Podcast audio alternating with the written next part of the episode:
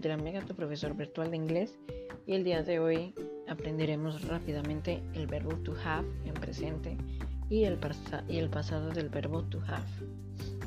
El inglés tiene verbos cuyas conjugaciones son irregulares.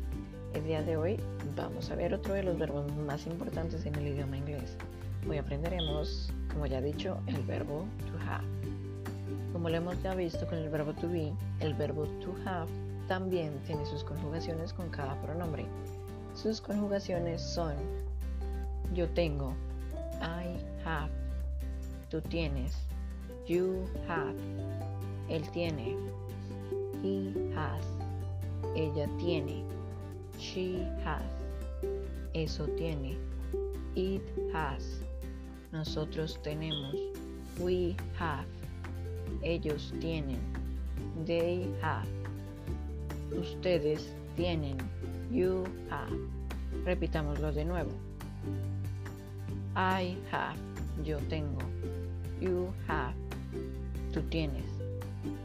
He has, él tiene. She has, ella tiene. It has, eso tiene. We have, nosotros tenemos. They have, ellos tienen. You have. Ustedes tienen.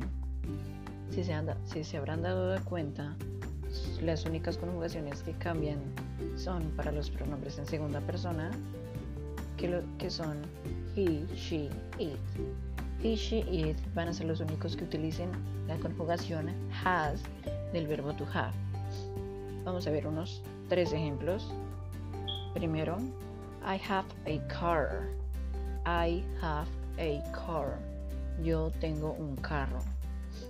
Segundo, he has a house. He has una casa. Tercero, they have food. They have food. Ellos tienen comida. Esos han sido los tres ejemplos y tres palabras nuevas para que aprendan Car significa carro. House significa casa. Food significa comida. Este verbo obviamente también tiene sus excepciones. Tengo frío, no se dice I have cold, se dice I am cold. Tengo 21 años, por ejemplo, no se dice I have 21 years, se dice I am 21 years old. Siempre recuerden utilizar el years old. Ahora veremos el pasado del verbo to have. Como lo vimos con el verbo to be, todos los verbos tienen su pasado y el verbo to have no tiene obviamente excepción. Solo que el pasado del verbo to have no tiene conjugación para respectivos pronombres ya sean I, he o they. El verbo en pasado de to have es had. Ahora practicaremos con los ejemplos de hace poco, pero esta vez usaremos el pasado del verbo to have. Ejemplos.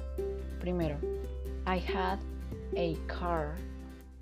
I had a car. Yo tuve un carro. Segundo, he had a house. He had a house. Él tuvo una casa. Tercero, they had food. They had food.